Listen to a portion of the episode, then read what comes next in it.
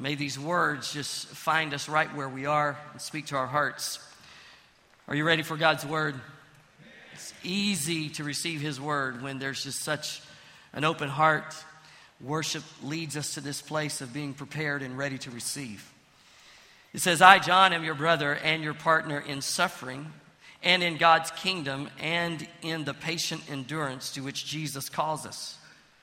I was exiled to the island of Patmos for preaching the word of God and for my testimony about Jesus. It was the Lord's day, and I was worshiping in the Spirit. Suddenly, I heard behind me a loud voice like a trumpet blast. It said, Write in a book everything you see.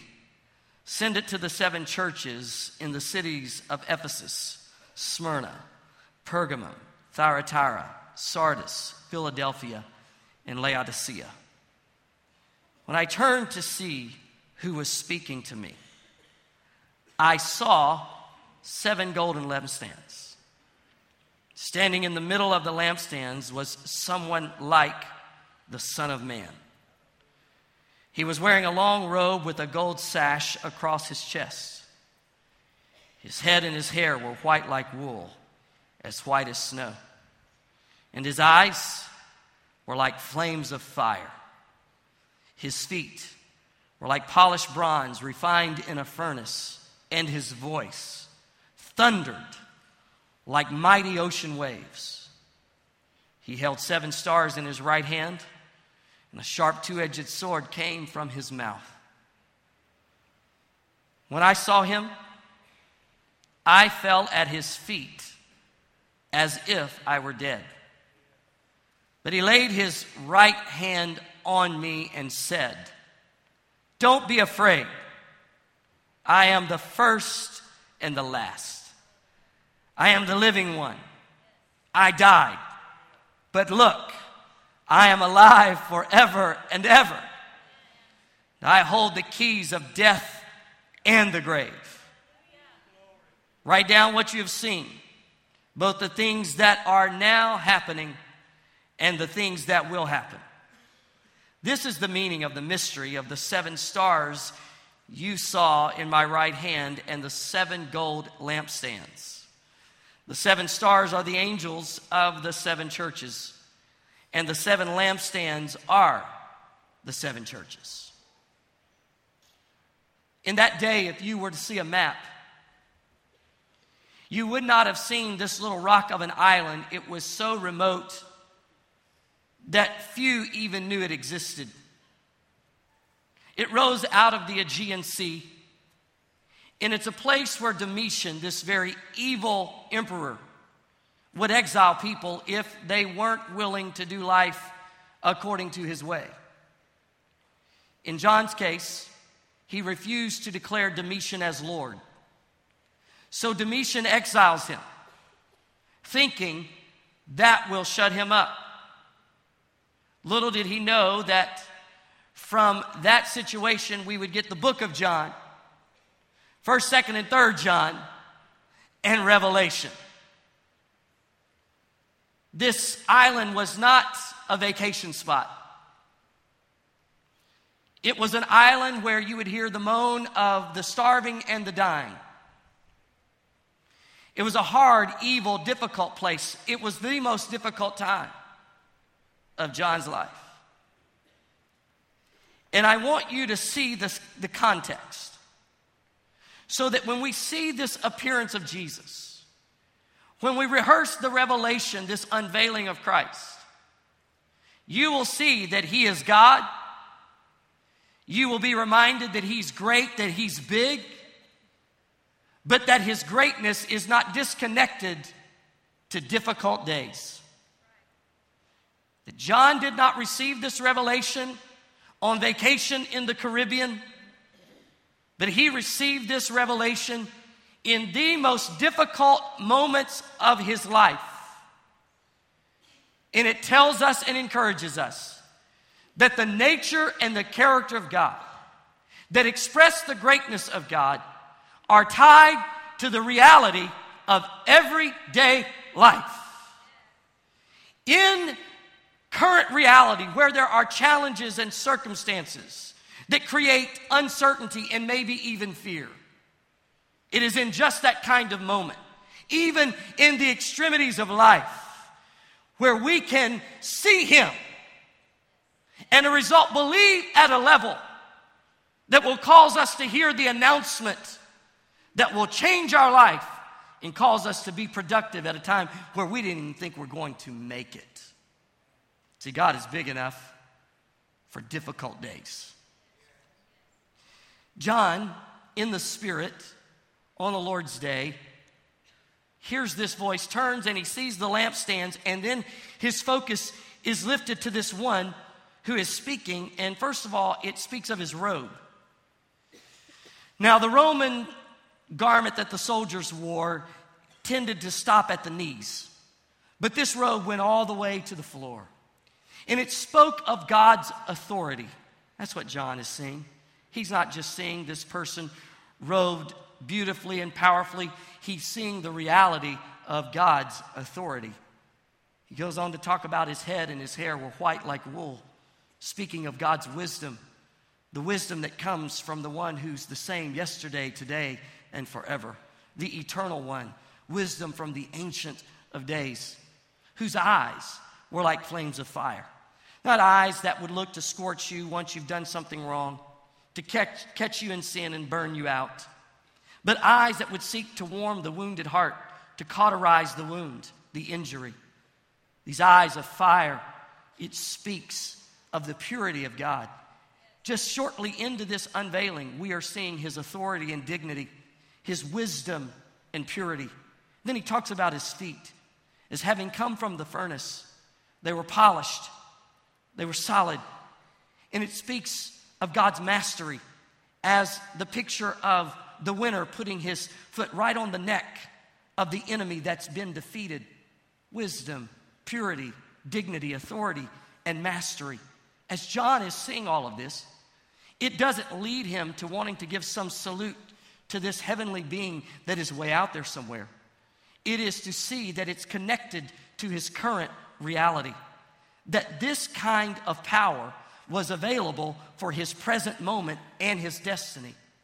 The whole essence of the series, that God is big enough, is to help us to know that the greatness of God is directly connected to our current reality and our future destiny. Can you say amen? You see, when you go to the cross, every one of these things that we've just seen, they're inverted. It's just the opposite. He's not wearing a robe of authority on the cross, he's stripped and abused, beaten. His head and hair are not white like wool, they're bloodied because of the crown of thorns.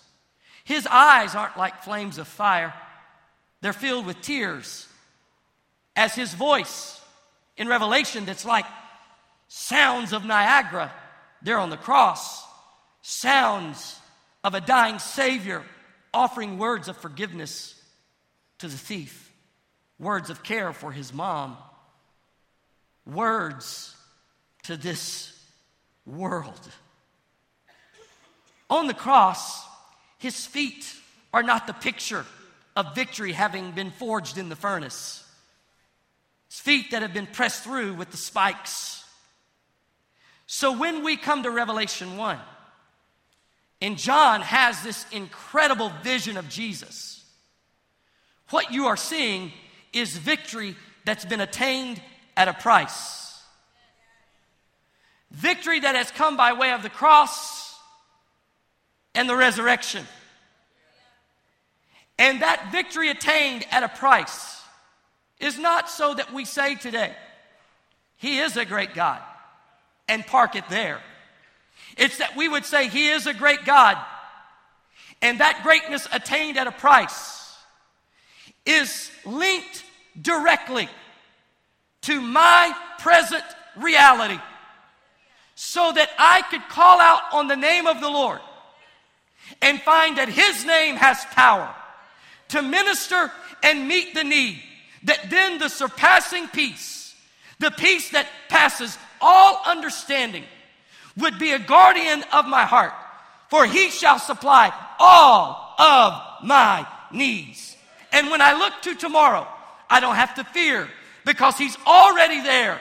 This victory that we see in Christ in Revelation 1 is tied to my vision. Let's give him praise today. He's a great God. He's a great God. Now it's interesting when you see this connection and then you see exactly what happened. He laid his right hand on John. That right hand of God through the scripture speaks of immediacy and power. It's immediate, available strength. I believe, and this leadership team believes, that in a gathering like this, there is what we call the manifest presence of God. God is everywhere at the same time, but He's not everywhere the same.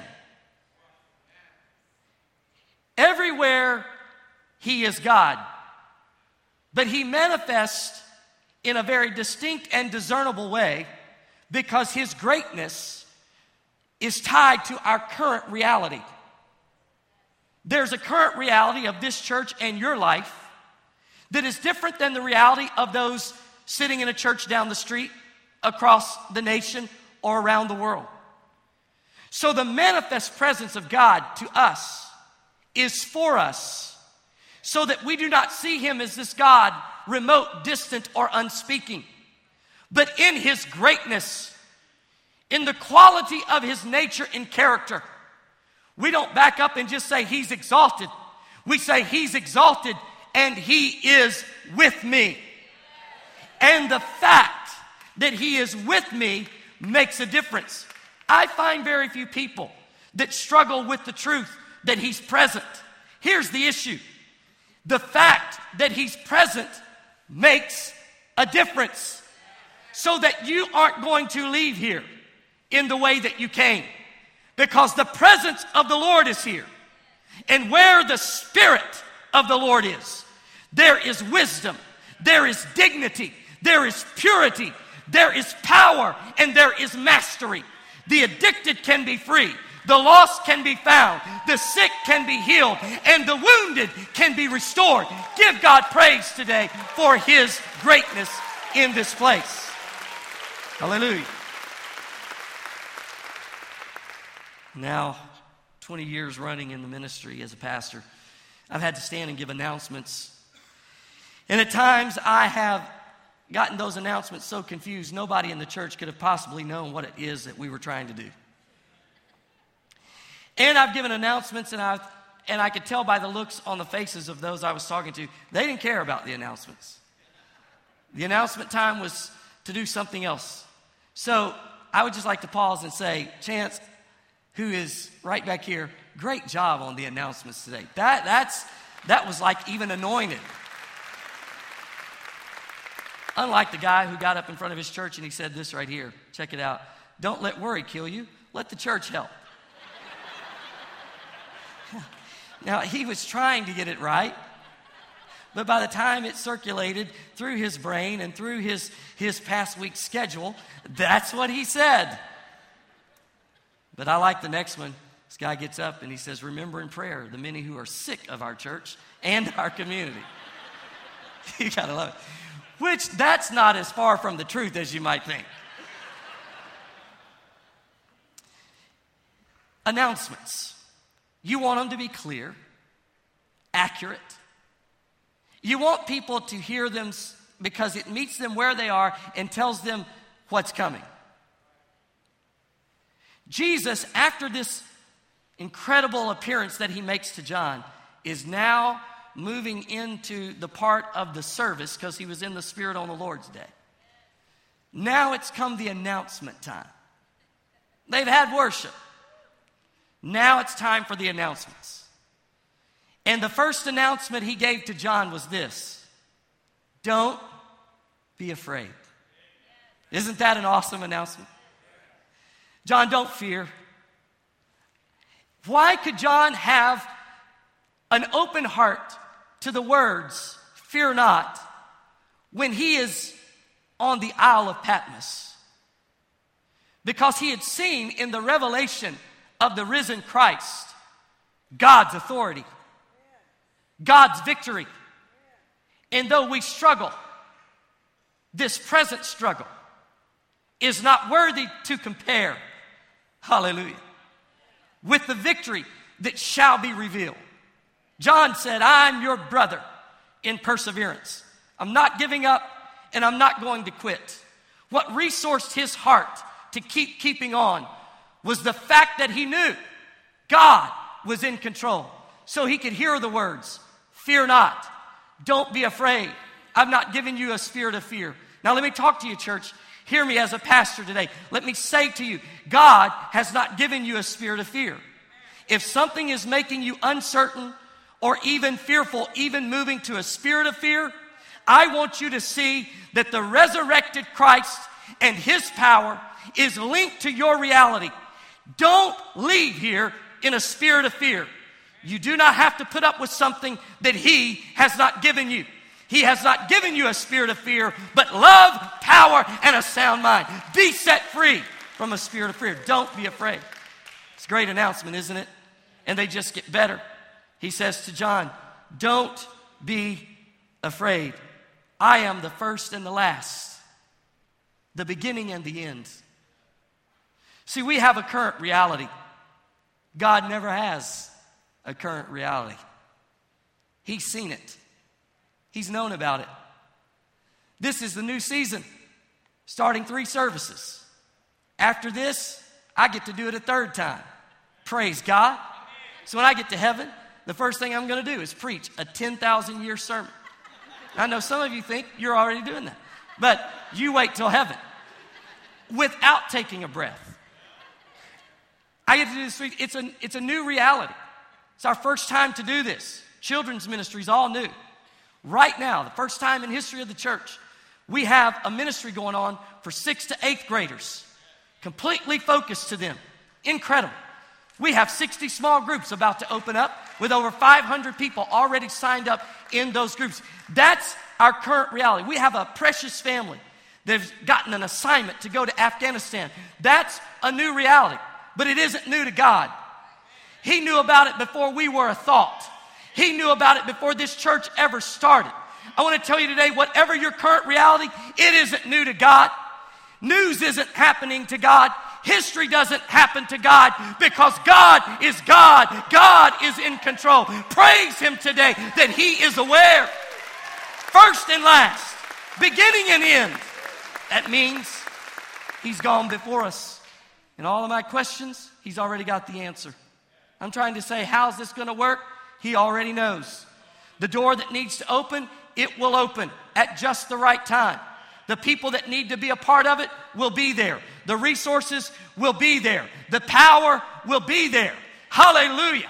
Why? Because he's a finisher. He started this church. He started your journey. And what God has started, God will finish. And I praise Him today that inside of us is a finisher. Come on, really give Him praise. If you thank God that in you is the Alpha and the Omega, the beginning and the end, the Ancient of Days, the first and the last. Same yesterday, today, and for He's never failed. He's never made a mistake. He's never lost a battle. That's this one that John sees. And it's linked directly to where we are and where we're going. Praise God. He says to John, Don't be afraid. I'm the first and the last. I'm the eternal one. And then he says, I love this. I am he that liveth and was dead. Now, at that point, with every other world religion and the person they try to set as their leader, their king, this is where it stops with them. Lived, died. But with the leader, the Lord, this sovereign, this ancient of days, who became one of us, tempted in all points like as we are, then to the cross as the perfect sacrifice. Shed his blood, gave his life, died, lived, died. That's the cross. He died. But on Sunday morning, he rose again, and it's theology all in a verse. I was dead, But now I'm alive. That's resurrection. And I'm alive forever. That's ascension. That's having passed through the heavenlies and now seated at the right hand of the Father. Whoever lives to make intercession, who watches over us with singing, whoever lives to bring our name before that throne of God, so that when we cry out, He's answering while we're asking, that we might obtain mercy and grace in our time of need. The psalmist through the years saw it prophetically that when my heart is overwhelmed, He'll lead me to a rock that is higher than I. In the time of trouble, He will be a present help. The Lord is with me in the secret place of the Most High God. I will abide under the shadow of the Almighty. The Lord is my shepherd. I shall not want. Hallelujah. He's the one who lived, died, and rose again, and He ever lives. He is in control. And then He says, John, here's one more announcement. See, these are great announcements. Here's the next one.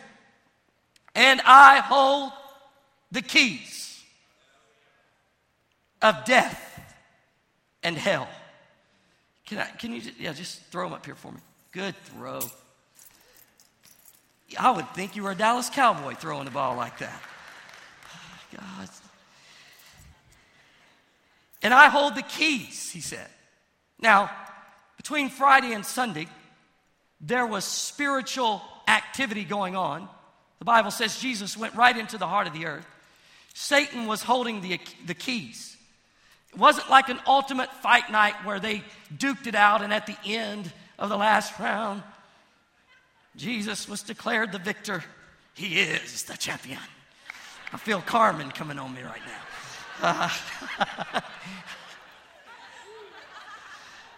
Feel a human video coming on. I love the human video, but the bottom line is this when Jesus confronted Satan with the voice of authority, having shed blood without sin, died according to the law, died according to prescription, died as he died, he simply said, You have something that is mine. And he reached out his spiritual hand and he took the keys.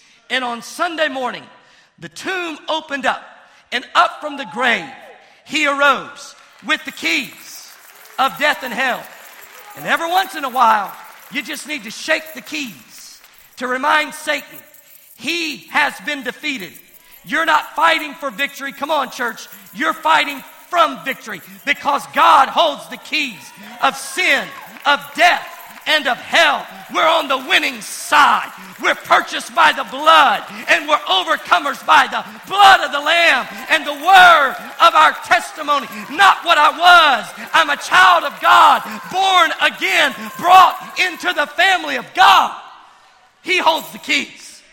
I look at these keys, I see the key to the car, gives me access. Key to the house, gives me access. Key to the church, gives me access. It allows me to get from where I am to where I need to be. Jesus says, I'm in control. I have authority. I have wisdom. I have power. I have purity. I have all that you need. I even have the keys. Now lift up your eyes to me. I'll get you from where you are to where you need to be. Do you see the link between the greatness of God and our present reality? Don't be afraid. I'm the first and the last. I'm he that liveth, was dead, but now I'm alive and I hold the keys. Let's praise Him this morning. He's worthy. Hallelujah. Don't be afraid. Don't be dismayed.